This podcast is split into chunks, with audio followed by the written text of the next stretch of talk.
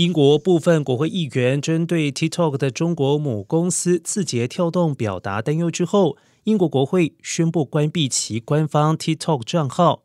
英国国会发言人表示，该账号属于测试性质，国会透过这个平台发布内容，并且观察触及年轻族群的效果如何。但是该账号目前已经被锁住。对此，TikTok 对英国国会关闭账号之举表示失望。